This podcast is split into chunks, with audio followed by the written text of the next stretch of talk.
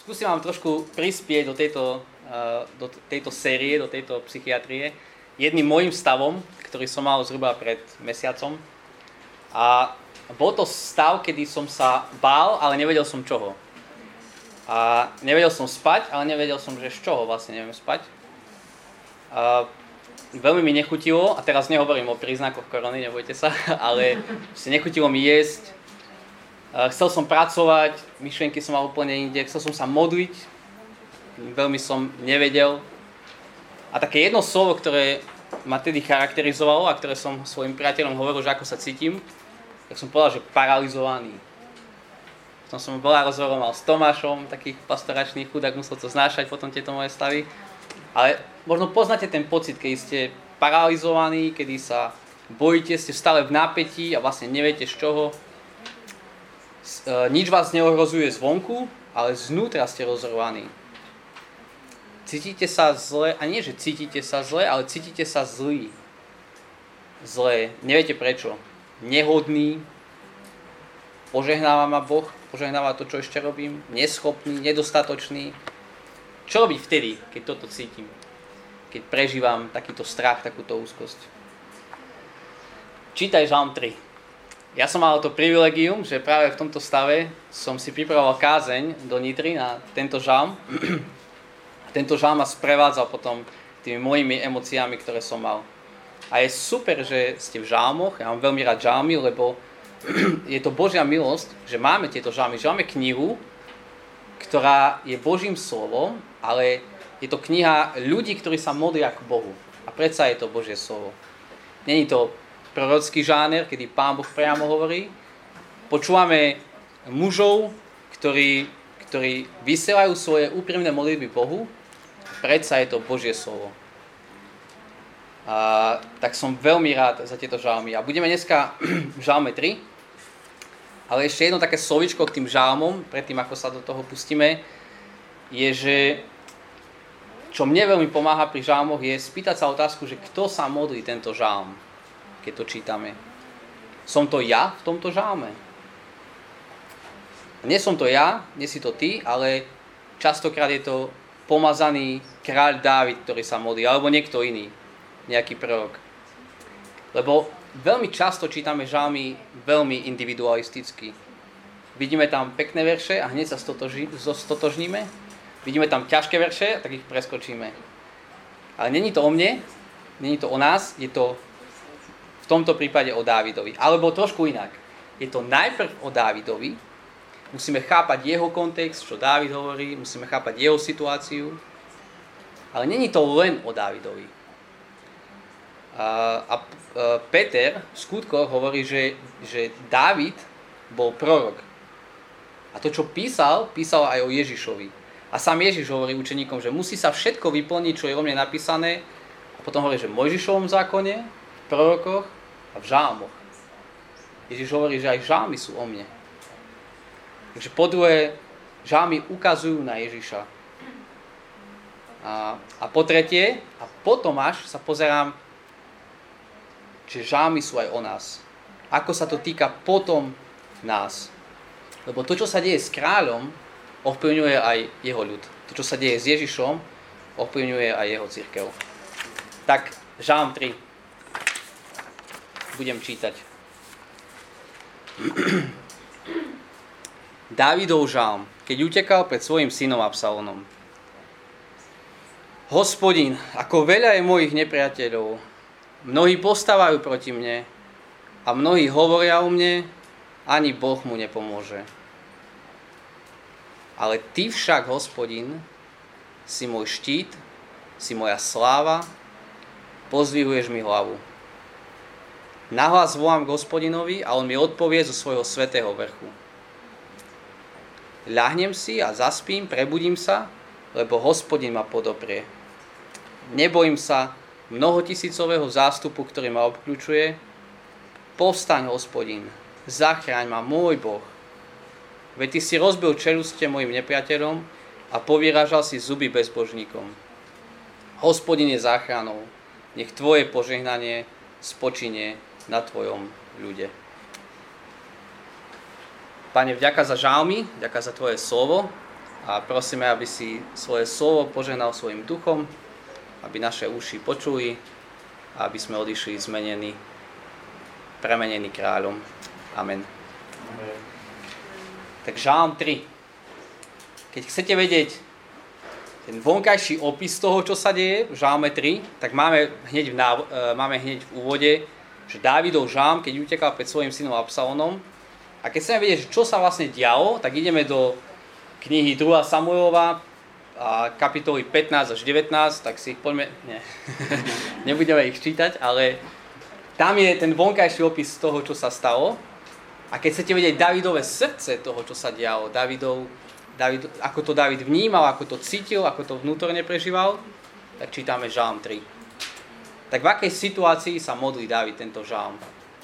A situácia aby sme nečítali tých 5 kapitol, je asi taká, že Dávid, kráľ, David je kráľ, má syna Absalona a ten jeho vlastný syn vyvoláva zbúru proti svojmu otcovi kráľovi. A on by chcel byť kráľom. A klamlivými, úistnými rečiami si namotáva ľud, získava si ich pre seba, šíri takú konšpiráciu, že Dávid už nie je pomazaný kráľ, Dávid si to nezaslúži, ľudia mu uveria, idú za ním. Nielen to, ale potom Absalón s týmto ľudom naháňa svojho otca, kráľa Davida, ktorý uteká pred ním a, a chcú ho zabiť. David to má dosť ťažké, lebo z jeho povesťou sa nesie dosť taký škaredý príbeh, škaredý a smutný o tom, ako sa ulakomil na cudziu manželku a jej manžela dal zabiť boji. A teraz toto využíva Absalón a hovorí, toto už není kráľ, toto není Boží kráľ. Asi dosť ťažko sa mu obhajuje Davidovi, že kým je. A, a aby ste mali ten obraz, že čo asi David prežíva, tak asi to muselo byť pre Davida nepríjemné po všetkých stránkach. David ako otec zlyháva, jeho syn ho ide zabiť. David ako líder stráca priazen svojho ľudu. Ako kráľ David ako dobrý kresťan. Teraz všetci hovoria, to, čo si urobil, ty už, ty už nie si kráľ, ty nie si Boží. Všetko je teraz napadané. A to vlastne, keď sa pozrite do, verša, do druhého verša, tak hovorí, že hospodin, ako je veľa mojich nepriateľov. Strašne veľa. Ale nielen, že je veľa nepriateľov, ale ďalej hovorí, že títo mnohí postávajú proti mne. Sú aktívni, idú, idú po mne. A ešte ide hlbšie a hovorí, mnohí hovoria o mne, ani Boh mu nepomôže. Boh Dávida opustil. To je ten veľký plagát, ktorý tam visí. Boh, Dávid už nie je kráľ. Toto je Dávidová situácia. Ktoré blbé, ale ja nesom tam, ja nesom Dávid, mňa nenapadá izraelská armáda, nie som kráľ, čo to môže učiť nás? A myslím si, že predsa to, čo prežíval Dávid, do určitej miery prežívame aj my. Strach.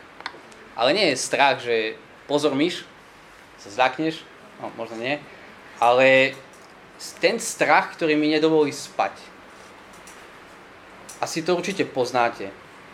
Strach môže byť dobrý a keď e, máme cerku, Eliška bude mať 2 roky, a som veľmi túžil potom, nech sa už konečne začne bať, lebo keď stala na okraji preliesky a sa hrala na motylika, tak to bolo stále také, že už kedy bude mať ten pút seba zachoviť, kedy sa bude bať. Sme chceli, aby sa, bol, aby sa bál. Strach je dobrá vec. Je to reakcia organizmu.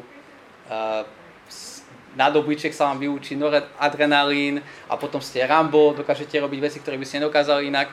Ale stres, strach ale to nie je to, čo David prežíva. To nie je len, že strach, že, ho, že niekto mu ide odťať hlavu.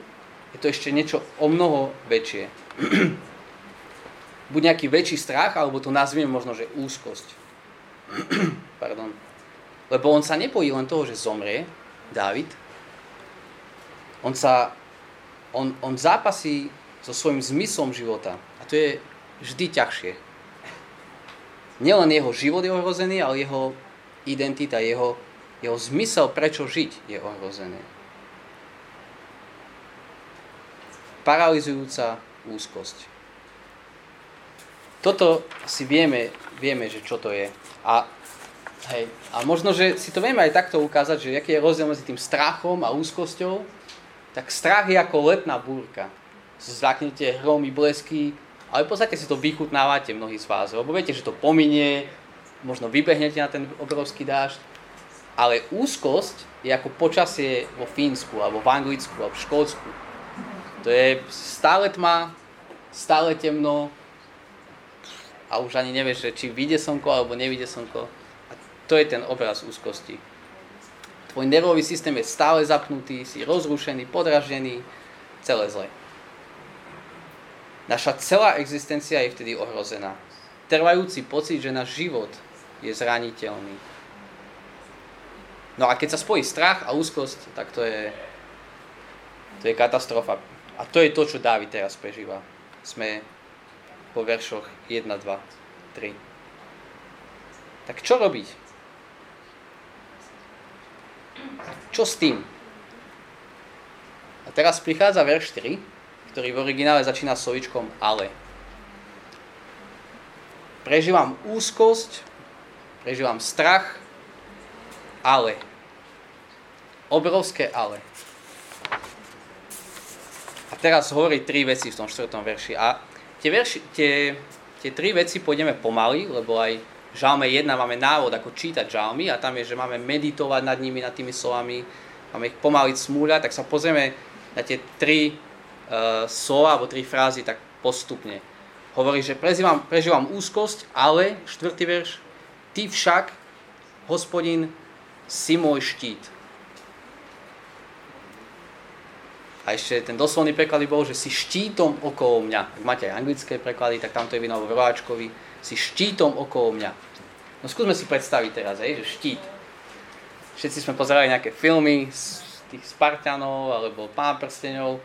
Asi vieme predstaviť štít, ale nepredstavujte si ten taký maličký štít, s ktorým tak akože bojujete, odrážate, bojujete, ale taký ten obrovský štít, keď, keď povie, že štítom okolo mňa.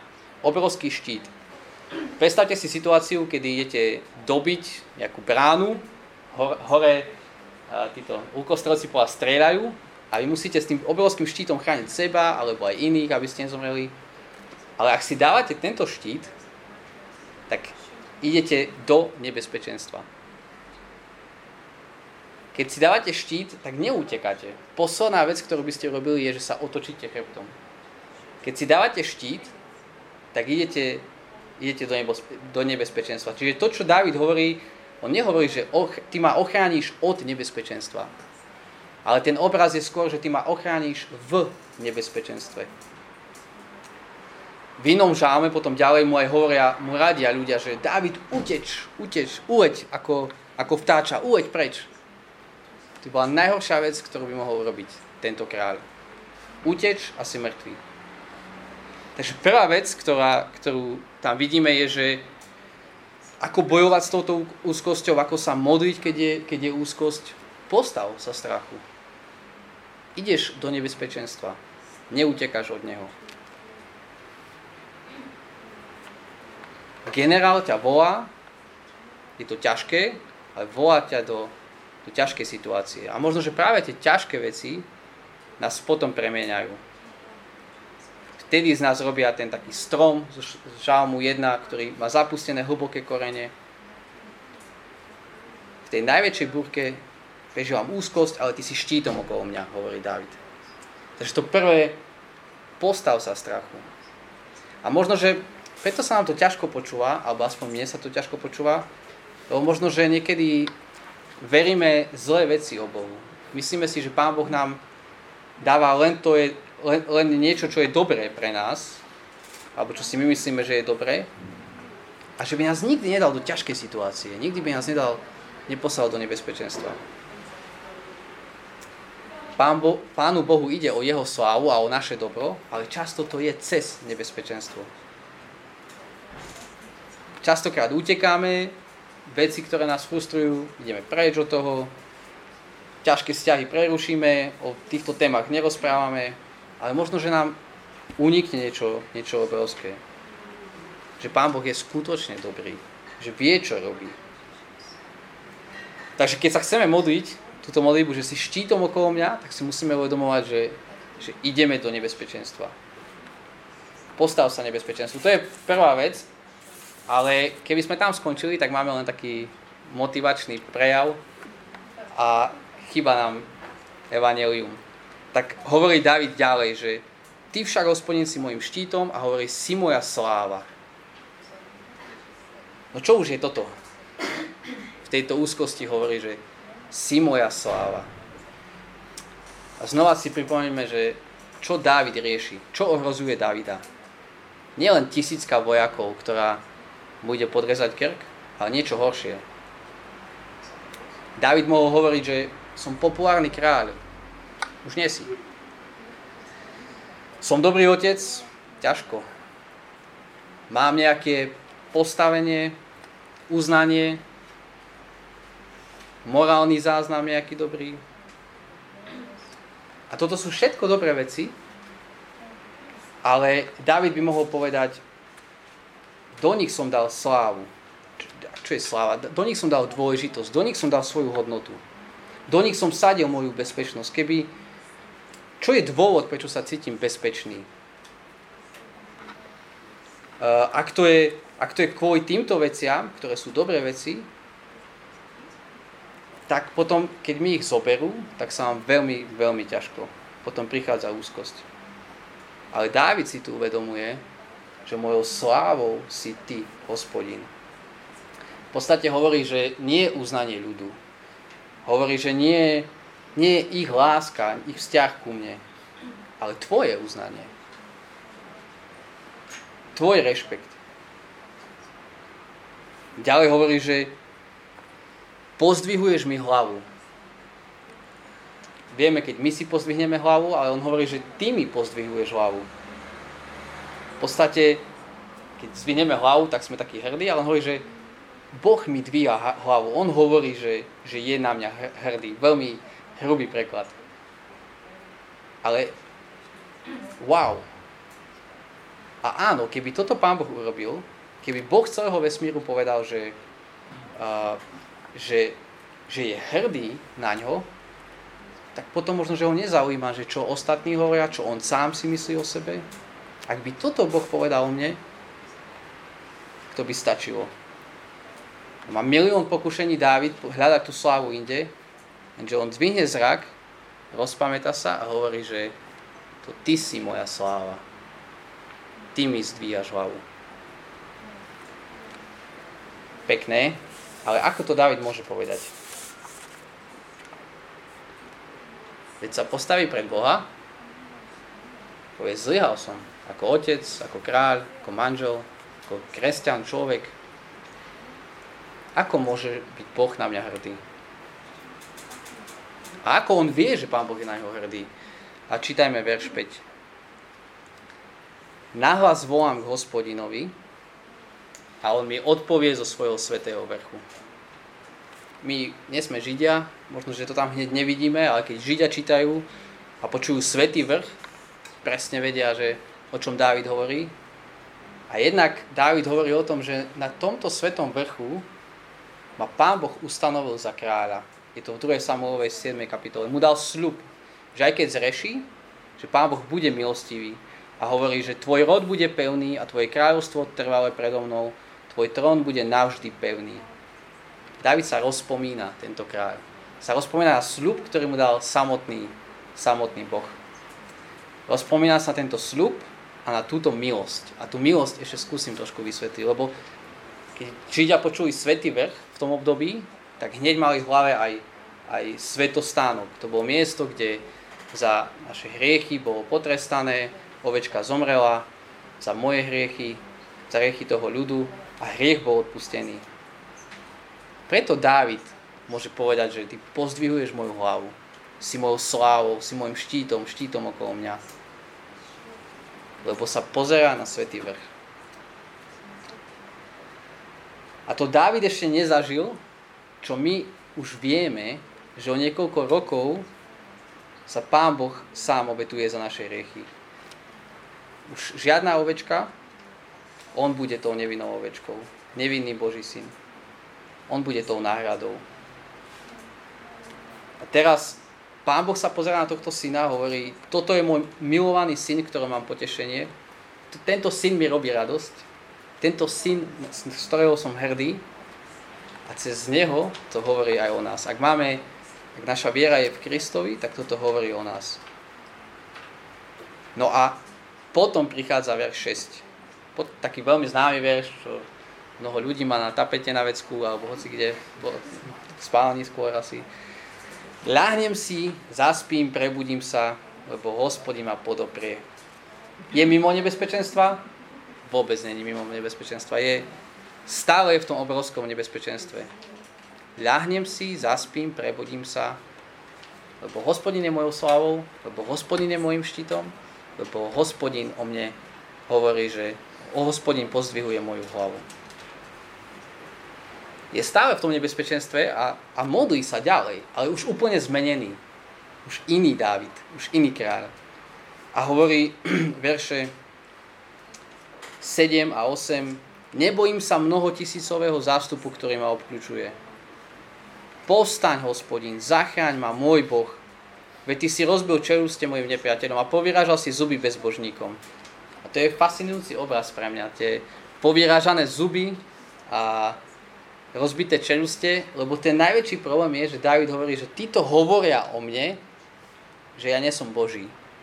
A teraz sa pozerá na nich, ako hospodin im vybil zuby, povyrázal čeluste a už je to dosť smiešne, keď oni teraz budú niečo hovoriť proti nemu. Asi také je to ironické, to, čo oni hovoria, ak spomína Dávid na svoj slub. S polámanými zubami sa ťažko hovorí niečo hodnoverne, že teba Pán Boh opustil. Toto je ten obraz. A potom prichádza posledný deviatý verš. A možno sa pýtame, že, že za čo sa teraz vlastne Dávid presne modlí? Lebo zrazu sa zmení číslo z jednotného na množné. Hovorí 9. verš, hospodin je záchranou, nech tvoje požehnanie spočine na tvojom ľude. Veď celý čas rozpráva o svojej situácii, teraz sa modlí za, hovorí o požehnaní, ktoré má spočinúť na, na celom ľude.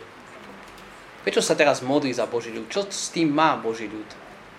Veď išlo o jeho tieseň, o jeho úzkosť. Všetko ako sme povedali, lebo to, čo sa deje s kráľom, ovplyvní celý jeho ľud. A kráľ vyhrá vojnu, jeho ľud vyhral. Ak prehrá, dovidenia. Tak pozri na Krista, nášho kráľa. Lebo to, čo sa stalo s ním, má dopad na nás. Inak on, ako by on spieval tento žalm? Si predstavte Ježiša spievať žalm, e, verš 6. Ľahnem si, zaspím, prebudím sa. A predstavte si teraz situáciu, keď bol Ježiš na loďke, spinkal za hlavy, obrovská búrka, učeníci prežívali strach, pozerajú sa na Ježiša, ktorý spí a hovoria, nedbáš? Nestaráš sa? Ty vieš, čo teraz prežívame? Vieš, čo je to úzkosť? Myslím si, že Ježiš vedel, čo je to úzkosť. V Getsemane strachu potil slzy. Evangelista opisuje, že prežíval úzkosť, priamo to slovo. Opustenosť od svojho otca kvôli našim riechom. On zomrel, aby my sme žili. Na loďke zadriemal na chvíľu, ale na kríži usnul úplne.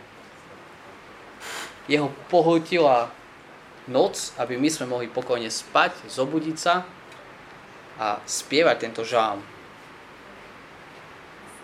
Kvôli tomu sa môžeme spolahnúť vo viere v to, čo on urobil a môžeme spať, môžeme byť pokojní a keď vonku zúri búrka. On pohútený úzkosťou, aby my sme v našich úzkostiach mohli zažívať, že on je našou silou, on je našou slávou, on nás podobruje, on pozdvihuje našu hlavu. Zakončím jedným citátom od eh, jedného teológa, Edward Mould, ktorý napísal hymnu, pieseň. To není preklad, ale je to po slovensky to, čo on napísal. A tam hovorí, že v ničom inom nie je ukotvená moja nádej, než v Ježišovi Kristovi, a jeho spravodlivosti. Netrúfam si dúfať ani v najsladšie pozlátko, ale v Ježišovom mene chcem pevne spočinúť. Keď temnota zahaľuje jeho krásnu tvár, ja odpočívam v jeho nikdy nemeniacej sa milosti. V každom obrovskom a burlivom víre to moja kotva drží v tomto zahálení. Budeme spievať teraz pieseň jednu. Budeme spievať pieseň, že aj keď ťa nevidím, viem, že si tu. Učeníci videli Ježiša a predsa si mysleli, že jeho to nezaujíma. My nevidíme, ale vo viere môžeme spolu spievať, že Boh je mojou slávou, je mojim štítom. Aj keď ťa nevidím, viem, že si tu.